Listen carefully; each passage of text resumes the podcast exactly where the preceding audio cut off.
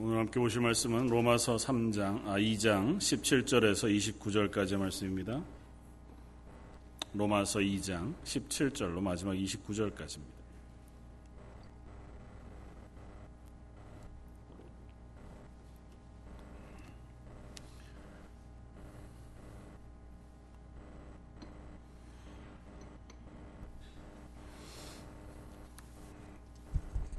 자였으면 우리 한 목소리를 같이 한번 읽겠습니다. 유대인이라 불리는 내가 율법을 의지하며 하나님을 자랑하며 율법의 교훈을 받아 하나님의 뜻을 알고 지극히 선한 것을 분간하며 맹인의 길을 인도하는 자요 어둠에 있는 자의 빛이요 율법에 있는 지식과 진리의 모본을 가진 자로서 어리석은 자의 교사요 어린 아이의 선생이라고 스스로 믿으니 그러면 다른 사람을 가르치는 내가 내 자신은 가르치지 아니하느냐? 도둑질하지 말라 선포하는 내가 도둑질하느냐? 가늠하지 말라는 내가 가늠하느냐? 우상을 가증히 여기는 내가 신전 물건을 도둑질하느냐? 율법을 자랑하는 내가 율법을 범함으로 하나님을 욕되게 하느냐? 기록된 바와 같이 하나님의 이름이 너희 때문에 이방인 중에 모독을 받는도다. 내가 율법을 행하면 할례가 유익하나? 만일 율법을 범하면 내 할례가 무할례가 되느니라. 그런즉 무할례자가 율법의 규례를 지키면 그 무할례를 할례와 같이 여길 것이 아니냐. 또한 본래 무할례자가 율법을 온전히 지키면 율법 조문과 할례를 가지고 율법을 범하는 너를 정죄하지 아니하겠느냐? 무릇 표면적 유대인이 유대인이 아니요 표면적 육신의 할례가 할례가 아니니라. 오직 이면적 유대인이 유대인이며 할례는 마음에 할지니 영에 있고 율법 조문에 있지 아니한 것이라 그 칭찬이 사람에게서가 아니요 다만 하나님에게서니라. 아멘. 오늘 로마서 2장 어, 어, 원래는 뭐 12절부터 같이 한번 우리가 봐야겠지만 12절부터 마지막까지를 한번 보면서 율법과 유대인이라고 하는 제목으로 같이 말씀을 묵상하고자 합니다. 이번 아, 주 굉장히 덥네요. 너무너무 덥고 많이 지치는 시간들을 저희가 보내지만 예배 자리에 나와주신 여러분들 하나님께서 여러분들에게 큰 은혜를 허락해 주실 줄 믿습니다. 음, 사도 바울이 로마서를 시작하면서 어, 맨 처음에 복음의 어, 진리에 대하여 선언하고 나자마자 우리가 지금 거듭거듭 계속 살펴보고 있는 것은 어, 인간은 죄인이다고 하는 사실에 대해서였습니다. 그래서 의인은 없나니 하나도 없다고 하는 진술을 사도 바울이 어, 우리들 앞에 계속해서 확인해 주고 있습니다. 그리고 그것으로 인하여 하나님의 진노가 우리들 가운데 예비되어져 있고 쏟아지고 있다고 하는 사실을 선언해 보여 주고 있었습니다. 그래서 그 진노의 대상이 된 인간, 왜 하나님이 우리를 진노하실 수밖에 없었는가에 대한 설명을 하면서 맨 처음에 모든 인간, 모든 인류, 하나님 없이 하나님 앞에서 떠나 범죄한 인간의 죄악된 실상에 대하여 낱낱이 일단 설명했습니다. 그리고 나서 지난주에 우리가 살펴본 것처럼 어, 한 두어 주 동안 어, 2장에 들어오면서 그 하나님 없는 죄인들뿐만 아니라 하나님을 안다고 하는 사람들 역시 그 죄에서 떠나지 못했음을 확인해 또 설명합니다. 특별히 지난주에는 남을 판단하는 사람들. 그러니까 나는 이제 하나님의 복음을 혹은 율법을 가지고 있어서 무엇이 죄인 줄 알아. 다른 사람들의 하는 행위와 다른 사람들의 범죄하는 것을 보고 야 저것은 범죄합니다. 저건 잘못하는 것이 하나님 앞에서 심판 아래 있을 만한 진노를 받을 만한 행위다라고 얘기하는 너희들을 향하여 너희가 그런 말을 하는 그 판단 때문에 오히려 하나님 앞에서 심판받게 되어질 것을 알지 못하느냐고 설명하는 본문들을 우리가 보았습니다. 오늘 그 연장선상에서 이제 3장 뭐 20여 절 지나는 그때까지는 계속해서 같은 맥락의 이야기들을 사도 바울이 긴 진술을 통해서 설명하려고 합니다. 왜냐하면 이게 복음의 전제 조건이기 때문에. 그러니까 복음을 받아들이기 위한 전제 조건이기 때문에 자꾸 거듭거듭 설명하는 겁니다. 그러면서 오늘은 유대인들을 향하여 이야기합니다. 한마디로 정리하면 유대인 너희도 죄인이다. 유대인인 너희도 하나님의 진노 아래 있는 죄인일 수밖에 없고 너희를 향한 심판이 너희 위에 쏟아질 것이다. 더욱이 율법이 없는 이방인들에 비하여 너희에게 주어지는 심판은 훨씬 더 무겁고 중할 것이다. 고 하는 이야기가 사실 오늘 본문의 전부입니다.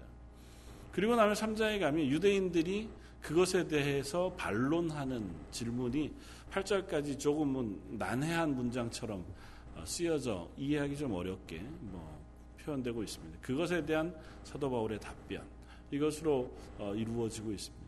오늘 본문을 우리가 살펴보면서 율법을 가진 이스라엘 백성 그들이 가진 유익이 무엇인가 또 하나님이 그들에게 율법이라고 하는 것을 주심으로 약속하신 것이 무엇인데 그들은 그 약속을 받았음에도 불구하고 오늘 본문 사도 바울이 이야기하는 것처럼 왜 심판 아래 놓일 수밖에 없고 하나님의 저주 아래 놓일 수밖에 없는가라고 하는 것들을 우리가 살펴보면서 어떻게 보면 신약으로 영적인 이스라엘 된 우리 그리스도인들도 동일한 입장에서 오늘 본문 말씀 우리가 살펴볼 수 있겠다 생각이 되었습니다.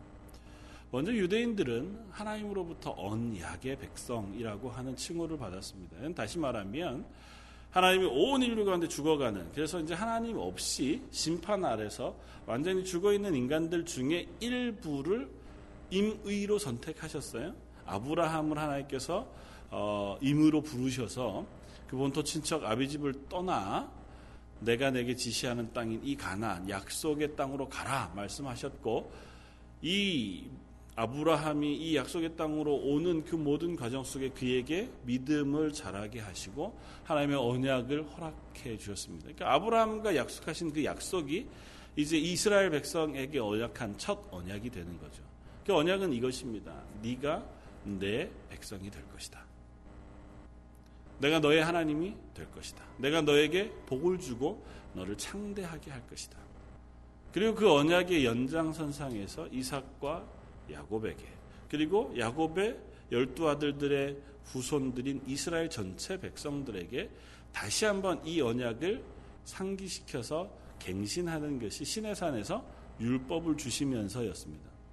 그 출애굽하는 이스라엘 백성들을 시내산에 모으시고 그곳에서 하나님께서 직접 임재하셔서 모세를 대표자로 삼아 온 이스라엘 백성과 약속하신 겁니다. 무슨 약속을 하셨어요? 너희는 내 백성이 될 것이다. 나는 너의 하나님이 될 것이다.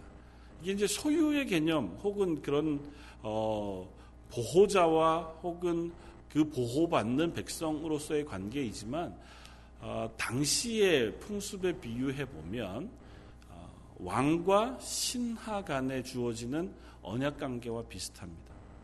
그러니까 적어도 너와 나 사이에 이 언약이 깨어지지 않는 한 나는 너를 위하여 내가 가진 모든 힘을 다하여 보호해 줄 것이다. 그게 어, 조금 더 힘 있는 하나님 편에서의 약속이고 백성의 약속은 그 하나님과 언약 그 관계를 유지하면서 하나님의 도우심을 받고 하나님의 보호하심을 받고 하나님의 그늘 안에 있기 위하여 내가 당신과 언약한 이 언약을 충실히 지키겠습니다. 그러니까 이 언약의 관계가 깨어지지 않는 한 하나님은 이스라엘을 끊임없이 보호하시고 먹이시고 입히시고 그들의 하나님이 되어 주시기로 작정하신 것이고 이스라엘 백성은 이 하나님의 보호하심 아래 있기 위하여 끊임없이 이 언약을 약속을 지키려고 애쓰는 자리에 서겠다고 하는 것이 이 언약의 핵심입니다. 그럼 뭐 우리들이 어, 일반적으로 사람과 사람 사이에 맺는 그 계약 관계와 별반 다르지 않죠. 그러니까 하나님과 이스라엘 간의 그 언약을 하심으로 그 언약이 하나님 편에서 이 땅에서 완전히 하나님 없이 살아가는 중에 일부를 하나님의 백성, 하나님과 관계를 맺고 하나님의 거룩하심과 하나님의 선하신 통치 아래 보호하시기로 작정한 약속이었단 말이죠. 그래서 그 언약의 대표적인 증거로 주신 것이 율법이었습니다. 율법이라는 법 조항, 그것이 이스라엘 백성과 하나님 사이를 이렇게 연결하는 약속이 된 거예요. 약속 1, 뭐 첫 번째는 너와 나 사이에 이것만 깨지 않으면 내가 너에게 어, 빌려준 돈을 갚지 않아도 내가 네가 그것을 잘 사용하고 있는 것으로 인정해 줄게 그래서 첫 번째 뭐 네가 내게 나 내가 너한테 빌려준 돈을 임의로 네가 다른 사람에게 맡기지 않는다던가 두 번째 어, 그 돈이 어, 뭐 수익이 발생했을 때는 일정한 금액의 이자를 나에게 주기로 약속한다. 뭐 이런 그 조항들이 이제 돈 관계를 할 때 하잖아요. 그러니까 그것처럼 하나님과 이스라엘 사이에서 약속 1, 2, 3, 4 이렇게 5, 6, 7, 8 10계명과 율법의 약속을 하는 겁니다.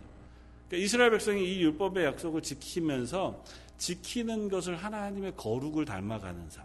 그러니까 하나님이 이 땅에 인간을 창조하셨을 때 선하고 하나님을 예배하고 거룩한 존재로 만드시는 그 자리에 설 수 있는 그 조건들을 하나씩 하나씩 지킴으로 하나님은 그 약속을 지키는 이스라엘 백성이 너희가 약속을 지키니까 내가 너희를 보호하는 너희 하나님이 되시겠다고 약속하신 겁니다.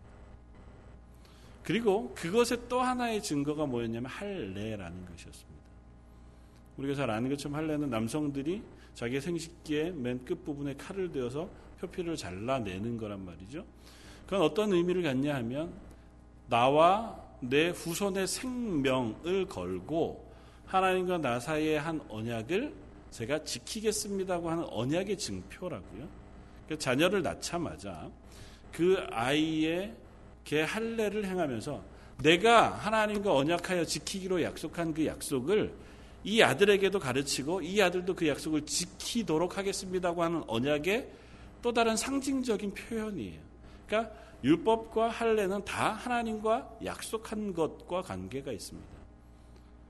그러니까 이스라엘 백성은 그것을 가졌다는 것만으로도 세상의 다른 민족들과는 전혀 다른 종류의 민족이 되어진 겁니다. 왜냐하면 이 하나님과의 언약이 없는 이 세상의 남은 모든 민족들은 자기 스스로 하나님을 알게 되어질 가능성도 없고 그들이 죽음을 피할 방법도 없고 구원을 받을 방법도 없습니다. 하나님이 그들에게 아주 특별한 은혜를 베푸셔서 그들이 하나님이 누구신지 알게 되고 그 하나님의 말씀을 순종하게 되지 않는 한 그들 중에 어느 누구도 하나님 앞에 구원받아 하나님의 백성이 될 수 있는 가능성이 없단 말이죠. 세상에 살아가는 모든 민족들 어느 누구도. 그런데 이스라엘 민족은 구원받을 가능성, 그 약속을 가지고 있는 민족이란 말입니다. 하나님과 이스라엘 사이에 약속한 이 언약만 그들이 지키면 그 언약을 지킴으로 말미암아 그들은 구원을 얻을 수 있다는 하나님의 약속을 받았단 말이죠. 그러니까 이스라엘 백성은 다른 민족과 비교해 보았을 때 놀라운 은혜를 받은 민족인 것이 분명합니다. 그리고 그것이 장래에 내가 죽고 나면 천국 간다고 하는 언약에만 있는 것이 아니라 너희가 지금 이 세상에서 살아가는 동안 하나님의 언약을 지키면 하나님이 너희가 들어가도 복을 받고 나가도 복을 받고 너희의 떡반죽 그릇이 복을 받고 너희가 전쟁 때에는 하나님이 대신하여 싸워주며 너희를 위하여 하늘에서 때와 시를 맞춰 적절한 비와 또 이슬을 내려 너희가 풍족하게 먹을 것을 얻게 해주시겠다는 것이 하나님의 언약의 약속이었다. 그러니까 이런 약속을 가진 민족이 없는데 이스라엘 민족은 그것을 가졌습니다. 그러니까 이스라엘 민족에게 있어서 그것이 너무너무 큰 은혜이자 또 자랑이 된 겁니다. 그러니까 이스라엘 백성 속에 은근히 그것이 무엇이 됐냐면 나는 하나님에게 선택받은 민족, 구원받을 수 있는 구원받은 민족. 그런데 너희는 이스라엘 백성 외의 다른 민족은 그럴 가능성이 없는 민족. 쟤들은 하나님으로부터 버림받은 민족이라고 하는 차별이 생겼습니다.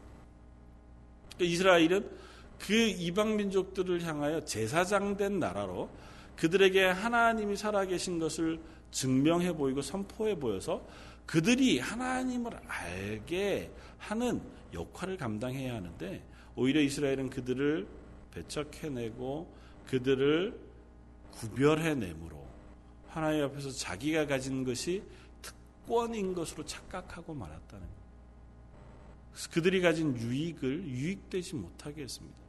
오늘 본문은 사도 바울이 그런 유대인들을 향하여 너희도 죄인일 수밖에 없다고 하는 사실을 설명하고 있는 본문입니다. 첫 번째는 이것입니다.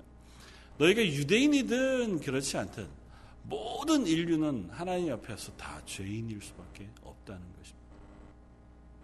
그러니까 너희가 유대인이라고 해서 하나님 앞에 의인으로 태어나는 것은 아니다. 하나님이 너희와 언약한 언약은 그 언약을 지킴으로만 하나님으로부터 거룩하다고 인정을 받는 거지 나는 율법을 알아만 가지고는 너희가 거룩하다고 인정을 받는 게 아니다고 하는 걸 사도 바울이 설명합니다. 하나님이 이스라엘 백성과 언약할 때도 마찬가지예요. 이스라엘 백성이 이 법, 언약궤라고 하는 십계명 두 돌판 그것을 넣어놓은 그 언약궤 그걸 가지고 있으면 하나님의 보호받는 이스라엘 민족이 되느냐 하나님의 백성이 되느냐 그렇지 않다고요. 그 계명을 지킬 때에 그 계명이 하나님과의 약속인 줄로 알아서 내가 하나님의 약속을 잘 지키겠습니다고 하는 그 행위가 있을 때에 하나님이 그들을 내 백성으로 삼아 주신다는 거죠. 근데 이스라엘은 거듭거듭 실패하기를 어떻게 실패한다고요?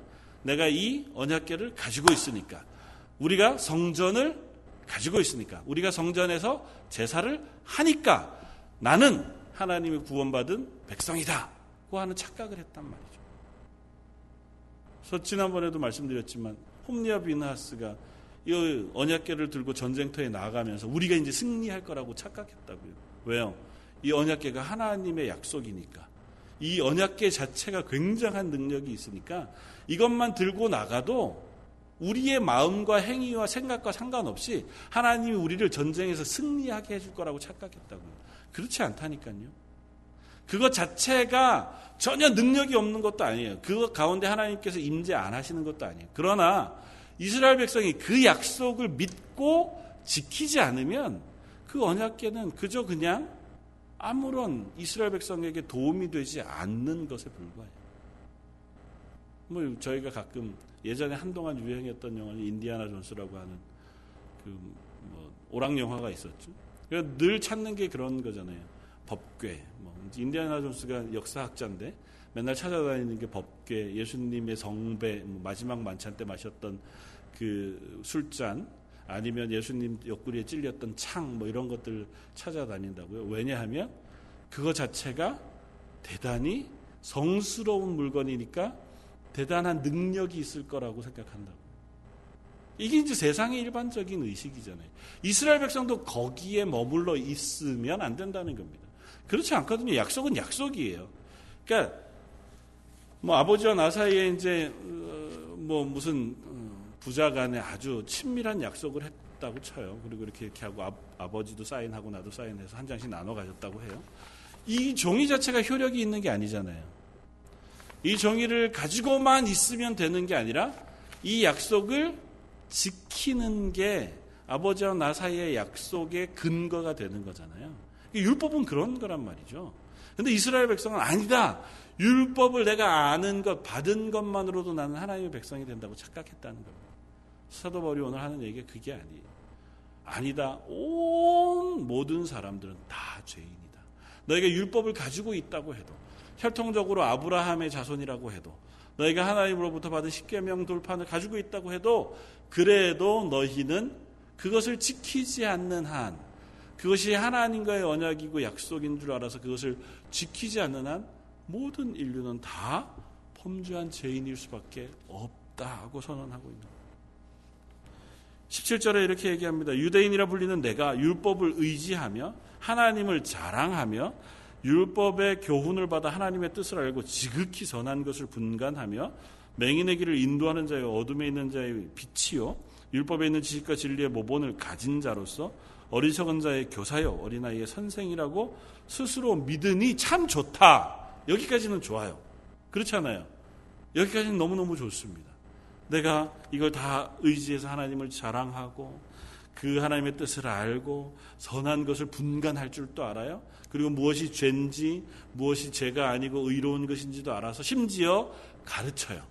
전혀 모르는 맹인과 같은 이방 사람들에게 그렇지 않은 이 율법의 하나님과의 관계에 대한 율법을 가르치기까지. 그런데 그런데 사도 바울이 뭐라고 진술합니까? 21절부터 8개의 질문을 축축합니다. 그러면 다른 사람을 가르치는 내가 내 자신은 가르치지 아니하느냐? 도둑질 하지 말라고 선포하는 내가 왜 도둑질 하느냐? 가늠하지 말라는 내가 왜 가늠하느냐? 우상을 가증히 여기는 내가 신전 물건을 왜 도둑질 하느냐? 율법을 자랑하는 내가 율법을 범함으로 하나님을 욕되게 하느냐? 네가 가지고 있고 아는 것까지는 좋은데 왜 그 아는 대로 살지 않느냐고 얘기합니다. 그렇다면 그 아는 대로 살지 않음으로 인하여 너희가 심판을 받을 것이다. 너무 단순하고 명확하죠. 우리가 보기엔 너무 상식적인 얘기입니다. 법을 잘 해석한다고 그 사람이 법을 잘 지키는 사람이 아니잖아요.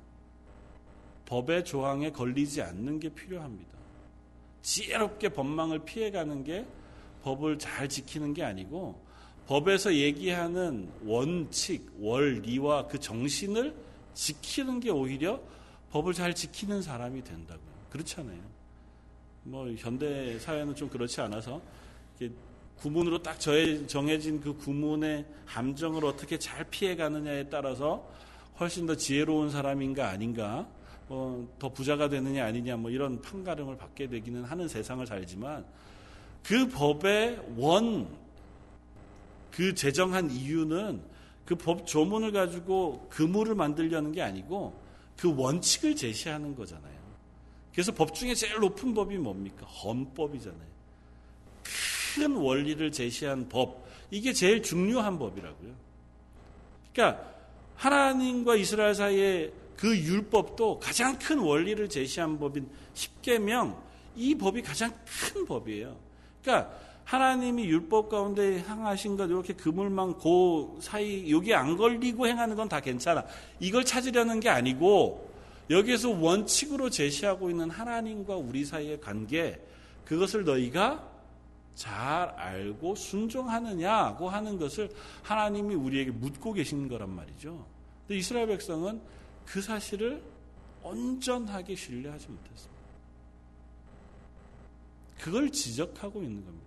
너희가 알기는 안다. 자랑도 하고 그게 얼마나 큰 은혜인지 다른 사람들에게 얼마든지 그걸 증명하고 자랑하기는 한다. 그런데 정작 너희가 가르치고 너희가 자랑하고 너희가 알고 있는 그것들을 행하지 않는다면 그 행하지 않는 것이 너에게 심판의 이유와 그 징계의 이유가 되지 않겠느냐고 사도 바울이 선언하고 있는 거예요. 사도 바울은 계속해서 거듭 이야기하는 첫 번째는 모두가 죄인이다. 네가 유대인이든 이방인이든 율법을 알든 율법을 모르든 모든 인류는 하나님 앞에서 진노 아래 있는 죄인일 수밖에 없다.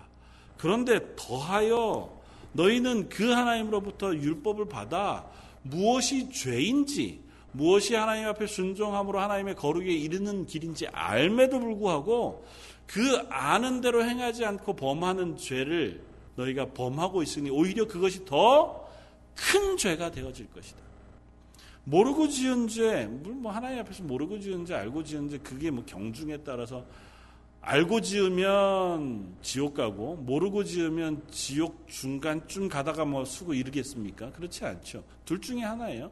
영원한 생명을 얻거나 영원한 지옥에 떨어지거나 하나예요. 그러나 적어도 네가 알고도 그 죄를 지, 지었다면 그건 하나님의 더 엄중한 심판 가운데 있을 것이라고 사도 바울은 경고합니다.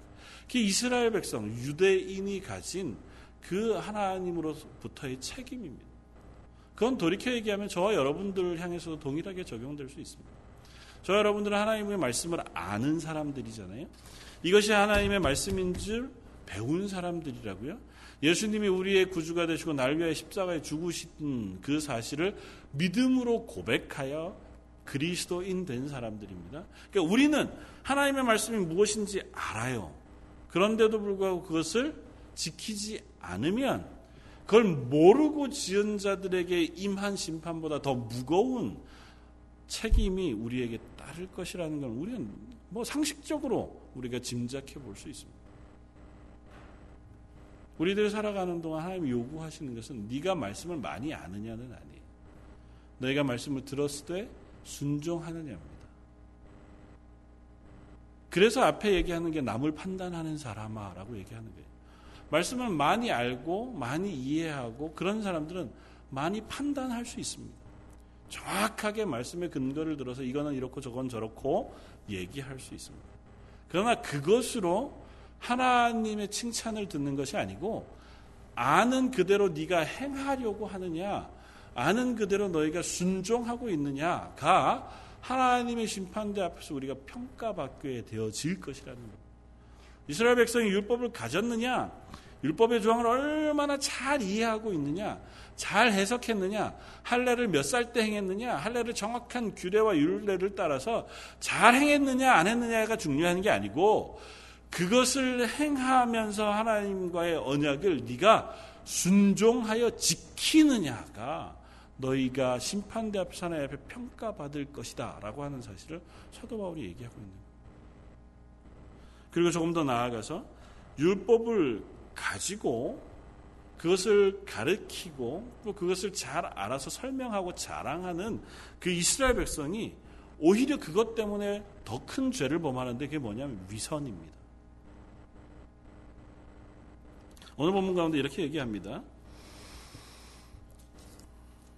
이스라엘 백성이 하나님 앞에서 뭐 여러 가지 죄들을 지적받고 있지만 20 2절에 어, 보면 우상을 가증히 여기는 내가 신전 물건을 도둑질하느냐 그렇게 묻습니다. 이게 무슨 말입니까? 이런 겁니다. 이스라엘 백성들은 어, 바벨론 포로되어져 갔다가 되돌아와서 다시 이제 수르바벨과 뭐 어, 느헤미야를 통해서 예루살렘 성전과 성벽을 재건하잖아요. 그리고 그곳에서 지금 예수님 음, 오시는 그때까지 어, 계속해서 어, 믿음의 공동체로 세워져 가고 있단 말이죠. 그리고 그 이후에는 적어도 이 재건되어진 성전 안에서 우상 숭배를 하는 일들은 없었습니다. 이스라엘이 멸망할 때 당시에는 자주 말씀드렸지만 예루살렘 성전 안에다가 뭐 별을 1월 성신, 그러니까 해와 달과 별을 섬기기 위한 재단을 쌓아놓고 이쪽에서 하나님 앞에 제사하고 이쪽에서는 1월 성신에 대해 제사하는 정말 말도 안 되는 어리석은 일들을 행했다고요. 이스라엘 백성들 안에 몰렉을 섬기거나 바알과 아세라를 섬기거나 하는 그 신전들이 이미 솔로몬 왕 때부터 이스라엘 민족 그 전역에 곳곳에 세워져 있었습니다. 중간중간에 요시아와 히스기야와 같은 왕들 때문에 그것들이 한 번씩 다 정리가 되기는 했어도 그래도 여전히 여로보암 때 만들어 놓았던 산당들이 곳곳에 있었고 곳곳에 우상 숭배하는 것이 있었다. 그런데 바벨론에 포로되어져 갔다 돌아오고 나서는 그 우상 숭배는 적어도 이스라엘 백성 가운데서 그쳤습니다. 그리고 그것을 가증하게 여겼어요. 다른 민족이 우상 숭배하는 것이나 우상 숭배하는 것이 정말 우리는 해서는 안 될 것이라는 사실을 명백히 알았습니다. 그런데 뭐라고 얘기해요? 우상 숭배하는 걸 가증히 여기는 그 이스라엘 백성이 뭐 한다고 얘기해요? 오히려 그 신전에 가서 도적질 한다 그래요. 뭐 사실 이 본문은 명확히 우리가 다 설명하기는 오히려 좀 어렵습니다. 이 신전이라는 것에 대한 설명에 이게 예루살렘 성전을 의미하는 것 단어로는 잘 쓰이지 않는 단어니까 성전을 의미하는 것 같지 않은데 당시의 뭐 사회적인 정황을 따라서 우리가 다 살펴보아야겠지만 이렇게 이해하면 제일 좋을 것 같아요. 이 지금 설명하는 것이 위선과 관련되어진 거잖아요. 너희가 도적질하지 말라고 가르치면서 오히려 도적질하고 가늠하지 말라 그러고 가르치기는 하는데 가늠하는 너희가 우상 숭배하는 가증이 여겨요. 그런데 뭐 하냐면 신전에 가서 도적질해요. 우상 숭배하는 사람들을 향해서 전 가증한 것이야. 너희 절대 저기 가서 우상 숭배하면 안 돼라고 얘기하는데 우상 숭배하는 신전에 가서 돈벌이를 한다고요. 무슨 상황인지 아시죠? 우상숭배 절대 안 돼. 이거 하면 우리 지옥 갈 거야. 우리 자식들이나 우리 공동체 안에서는 절대 우상숭배에는 발걸음도 떼지 말아야 돼. 그런데 뭐 하냐면 이제 장사해서 돈벌이 하기 위해서 돈벌이는 너무너무 잘 돼요. 그러니까 돈벌이 하는 대상으로 우상숭배하는 신전과 거래하는 겁니다. 아이 뭐 어때 뭐 돈벌이 하는 거지 그냥 돈벌이만 하는 거고 거기에다 고기만 되는 거고 거기다 뭐 제사 제기만 만들어서 파는 거지 우리가 우상 숭배 안 하잖아요. 그런 얘기를 지금 이스라엘 백성이 하고 있다고요. 하나님 앞에서 나는 우상 숭배 안 합니다라고 생각하는 그리고 우상 숭배하는 사람들을 가증히 여기면서도 그 사람들을 대상으로 돈벌이를 한다고요. 그걸 심지어 도적질이라고 표현하고 있으니까 아마 그 돈벌이 하는 것 자체를 조금 더 많은 걸 벌기 위해서 조금 은밀히 행하는 무슨, 무슨 행동이 있었는지도 모르죠. 위선에 대한 얘기를 하는 거예요. 야, 교회 다니면 우리가 그러면 안 되지.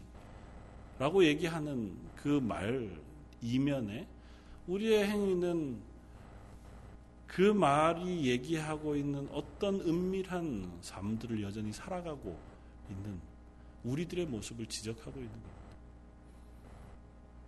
저나 여러분들이나 마찬가지죠. 내가 잘하고 있는 부분에 대해서는 얼마든지 남을 지적합니다. 판단합니다. 나는 일단 그걸 하고 있으니까. 그래서 누군가를 향해서 얼마든지 우리가 신앙생활 하면 그렇게 하면 안 돼. 라고 얘기하지만 또 다른 부분에 있어서는 얼마든지 내가 하나님과의 약속 가운데 실패하는 부분들을 가지고 살아요. 범죄하는 부분을 가지고 살아요. 그건 살짝 덮어두죠. 그리고 내가 잘하고 있는 부분을 가지고 남을 판단하고 또 그것을 가지고 죄에 대한 지적들을 하거나 그것을 인하여 분노하고 섭섭해 합니다. 뭐 드러내서 얘기하느냐 안 하느냐를 떠나서 속마음으로도 사실은 그렇죠. 우리들은 솔직한 고백은 이런 거잖아요. 뭐 여기 있는 여러분들은 안 그렇겠지만 뭐 새벽 예배를 열심히 나오거나 수요 예배를 열심히 나왔는데 보면 아 전혀 꼭 나와야 되실 분들이 안 나온 거 보면 좀 마음이 섭섭하고 왜 그러실까 싶은 마음. 그런 마음이 가끔은 생길 수 있다고요. 전혀 안 생기지 않잖아요. 그런 겁니다.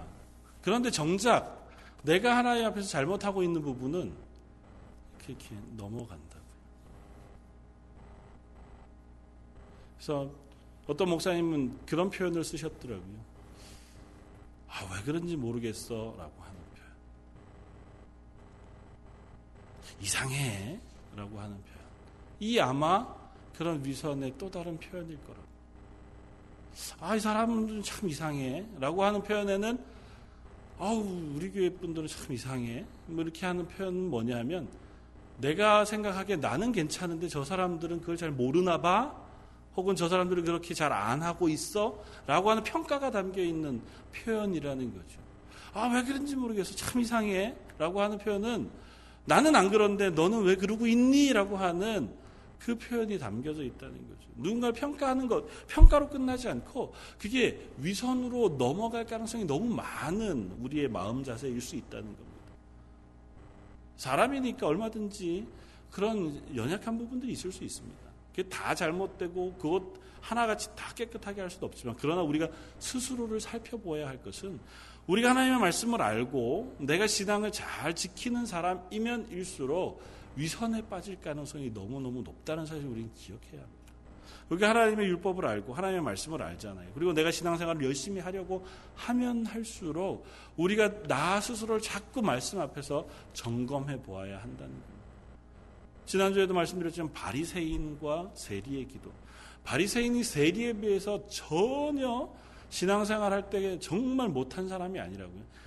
바깥 외면으로 비추어 보면 모든 사람이 바리새인들을 보면 정말 칭찬할 만해요. 그렇게 선하고 그렇게 의롭고 그렇게 말씀을 잘 지키기 위해서 애쓰는 사람이 없을 만한 사람이 바리새인이에요. 그 객관적인 평가입니다. 세리, 세리들은 모든 사람들이 저 인간하고는 상종하기 싫어할 만한 큰 추잡한 인간인 거예요. 우리는 늘상 바리새인과 세리 얘기만 나오면 아, 하나님 앞에 정직한 세리, 부정직하고 위선적인 바리새인 이런 인상을 우리가 미리 예수님의 평가를 알고 있어서 그렇지 실제로는 안 그렇다니까요. 실제로 바리새인들은 얼마나 하나님의 말씀을 온전하게 지키려고 애쓴 사람인지 모른다고요.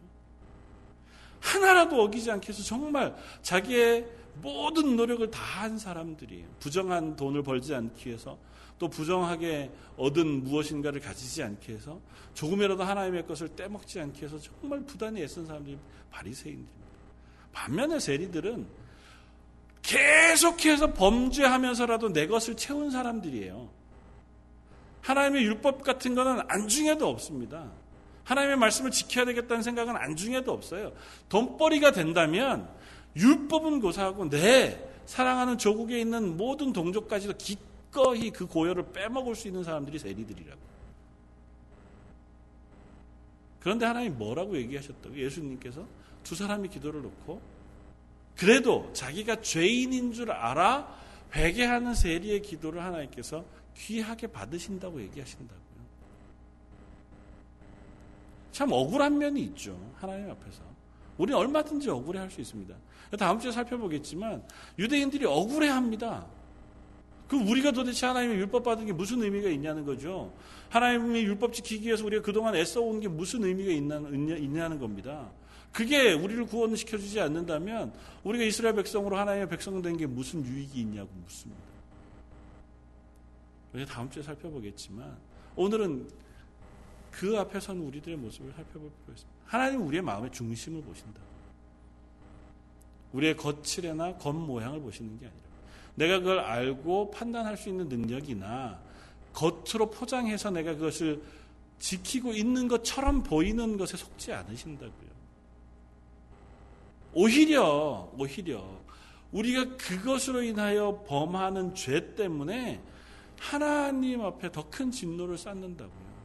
그냥 나만 범죄할 뿐만 아니라 세리들은 드러내놓고 죄를 범하니까 막말로 얘기하면 이런 겁니다. 지들 욕먹고 마는 거예요. 자기들이 하나님 앞에서 범죄하고 그들이 드러내놓고 범죄하니까 모든 사람으로부터 손가락질을 받잖아요. 그리고 그 사람들은 하나님 앞에서도 죄인으로 취급받아요. 그런데 바리새인들은 아니라니까요. 하나님의 말씀을 잘 지키는 것 같아요. 모든 사람으로부터 칭송받아요. 모든 사람으로부터 스승 대접을 받습니다. 하나님의 율법을 어떻게 해석해 주기를 기대하고 그들을 향해서는 정말 하나님의 말씀을 잘 지키는 사람인 것처럼 인정받아요. 그런데 그들이 하나님의 율법을 어김으로 뭐가 된다고요? 하나님을 하나님의 영광을 훼손한다고. 이스라엘 백성이 범하는 가장 큰 죄 중에 마지막 하나는 그것입니다. 그들이 하나님의 백성임에도 불구하고 하나님의 말씀을 알매도 불구하고 그 하나님의 말씀에 순종하지 않고 율법을 어김으로 하나님의 영광을 훼손한다고. 오늘 본문 이렇게 얘기한다고. 24절 기록된 바와 같이 하나님의 이름이 너희 때문에 이방인 중에서 모독을 받는도다. 이게 이스라엘 백성이 행하는 죄 중에 또 큰 죄입니다. 이방인들은 이방인들이 죄악을 범하는 것 때문에 하나님이 모독을 받지 않으세요. 이방인들은 하나님 없는 민족이잖아요. 자기 죄악 때문에 그냥 자기가 벌 받고 죽으면 끝이 날 사람이에요. 그런데 저와 여러분들은 그리스도인이란 말이죠. 하나님을 믿는 사람들이고 하나님으로부터 구원을 얻은 사람들이며 우리 이름에다가 그리스도라고 하는 예수 그리스도의 이름을 붙이고 사는 사람들이란 말이죠. 그래서 우리가 범죄하면 하나님의 이름이 모욕을 받으신다. 요즘 신문지상에 오르내리는 조금 부끄러운 사건들 그런 것들이 왜 우리들의 마음을 힘겹게 합니까? 교회라는 이름이 욕을 먹기 때문에 그렇잖아요. 그리스도인이라는 이름이 욕을 먹기 때문에 그렇다. 남보다 더 잘 살았느냐 안 살았느냐가 중요한 게 아니에요. 아 욕은 좀 먹지만 그래도 기본적으로 봤을 때 교회 다니는 그분들이 훨씬 더 세상에 악하게 사는 사람들보다 훨씬 더 잘 사는데 좀 억울한 면이 있다. 억울한 면이 있죠. 억울한 면이 있습니다. 그런데 억울한 면이 있는데도 우리는 하나님 앞에서 그것 때문에 하나님의 이름이 모욕을 받으신다는 사실을 기억해야 한다. 그게 하나님의 심판대 앞에 서서 우리가 심판받게 되어줄 또 다른 이유가 되었습니다. 뭐 이거 이건 진술의 서두니까 이것으로 끝나지는 않습니다. 이것이 결국에는 결국에는 하나님의 은혜와 하나님의 구원으로 우리가 확장해 나갈. 그러나 첫 자리는 이것입니다.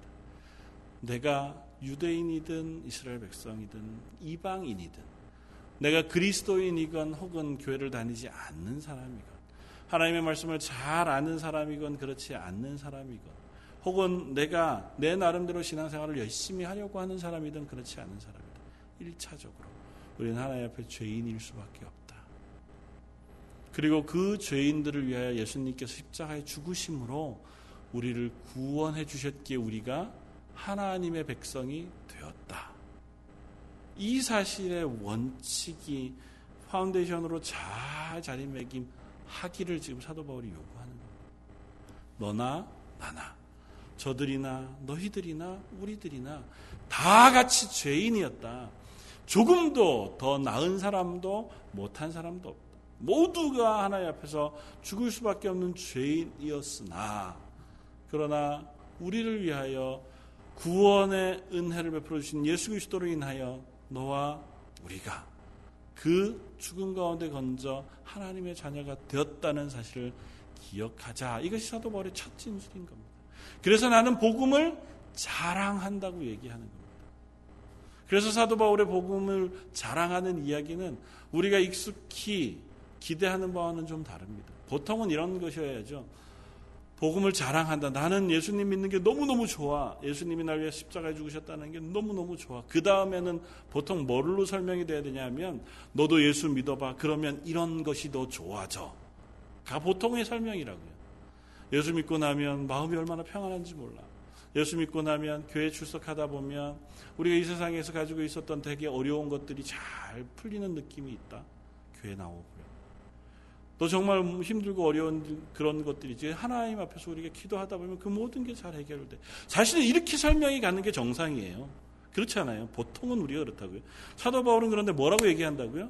내가 복음을 자랑하노니 그리고 나서 지금까지 계속 이어온 진술이 뭐라고요?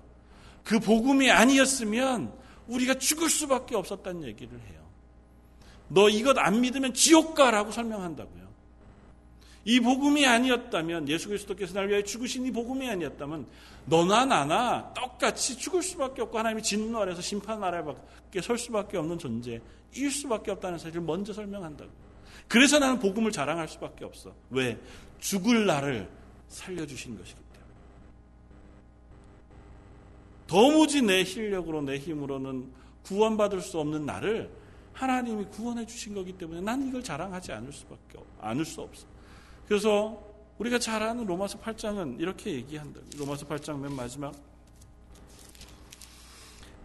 37절 그러나 이 모든 일에 우리를 사랑하신 이로 말미암아 우리가 넉넉히 이기느니라 내가 확신하노니 사망이나 생명이나 천사들이나 권세자들이나 현재이나 장래이나 능력이나 높음이나 기쁨이나 다른 어떤 피조물이라도 우리를 우리 주 그리스도 예수 안에 있는 하나님의 사랑에서 끊을 수 없으리라.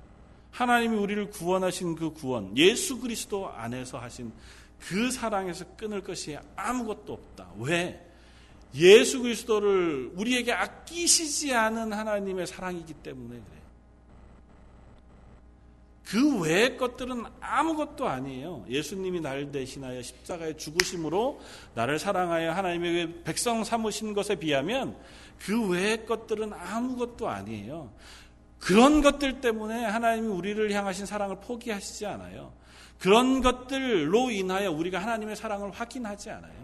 이런 게 없어도 예수님께서 날 대신하여 죽으심으로 날 구원하신 그것만으로도 우리는 하나님의 사랑을 충분히 확인할 수 있다는 겁니다. 사도 바울의 진술이 그거예요. 그래서 로마서는 거듭거듭 얘기합니다. 예수 그리스도의 복음, 예수 그리스도로 인하여 나를 구원하신 그 구원의 복음, 그것이 가장 내게 자랑이 되어진다. 그 복음을 전하고 싶다. 그 복음을 우리가 힘써 알았으면 좋겠다. 그 복음이 너나 나나 이스라엘 백성이나 이방인들이나 율법을 지키는 너희나 율법이 없는 그들에게 모두 다 필요한 것이다라고 하는 설명을 하고 있다는 겁니다. 저 여러분들 어쩌면 유대인들과 같을지 모릅니다. 어쩌면 우리 마음속에 은근한 자부심이 있을지 모릅니다. 남들과 비교해 보아서도 나는 어느 정도 신앙생활 잘 하는 것 같은 생각이 들 때도 있습니다. 아니 그런 자랑 자랑이 안 생기더라도 그냥 인간적인 본성상 내가 의도적으로 누군가를 비난하거나 누구를 어, 평가하려고 하지 않아도 괜히 어느 순간 누군가의 무슨 행동을 보거나 어떤 모습을 보면 마음 실망이 들 때가 있어요. 그럴 때마다 우리가 하나님 앞에 기도하면서 나갈 필요가 있습니다. 하나님 이 부분을 긍휼히 여겨 주십시오. 그래서 그를 위하여 기도하고 그를 위하여 하나님의 은혜를 구하는 자리로 나아갈 그런 마음이 저와 여러분들의 있기를 바랍니다. 그것이 우리의 입 밖으로 나오고 그것이 누군가와 나누는 험담이 되어지지 않기 위해서 험담을 했느냐 안 했느냐가 아니고 하나님 앞에 내가 받은 구원의 큰 은혜를 우리가 기억함으로 우리가 하나님의 교회 되어져서 서로를 위하여 기도하는 자리에 설 수 있을 때에 우리가 그 은혜를 누리는 사람이 되어질 줄 믿습니다.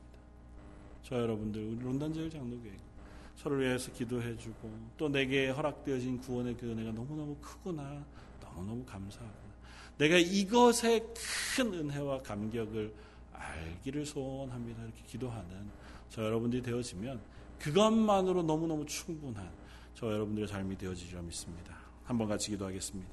하나님 서도 바울을 통하여 하시는 이 말씀이 저게 저에게도 좀 무거운 말씀이 되어집니다.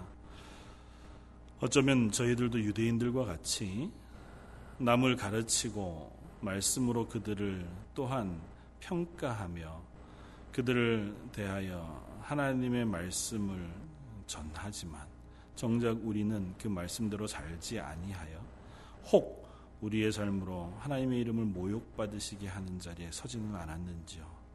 하나님 저희의 죄악을 용서하여 주옵소서. 연약함을 하나님께서 용서하여 주옵소서.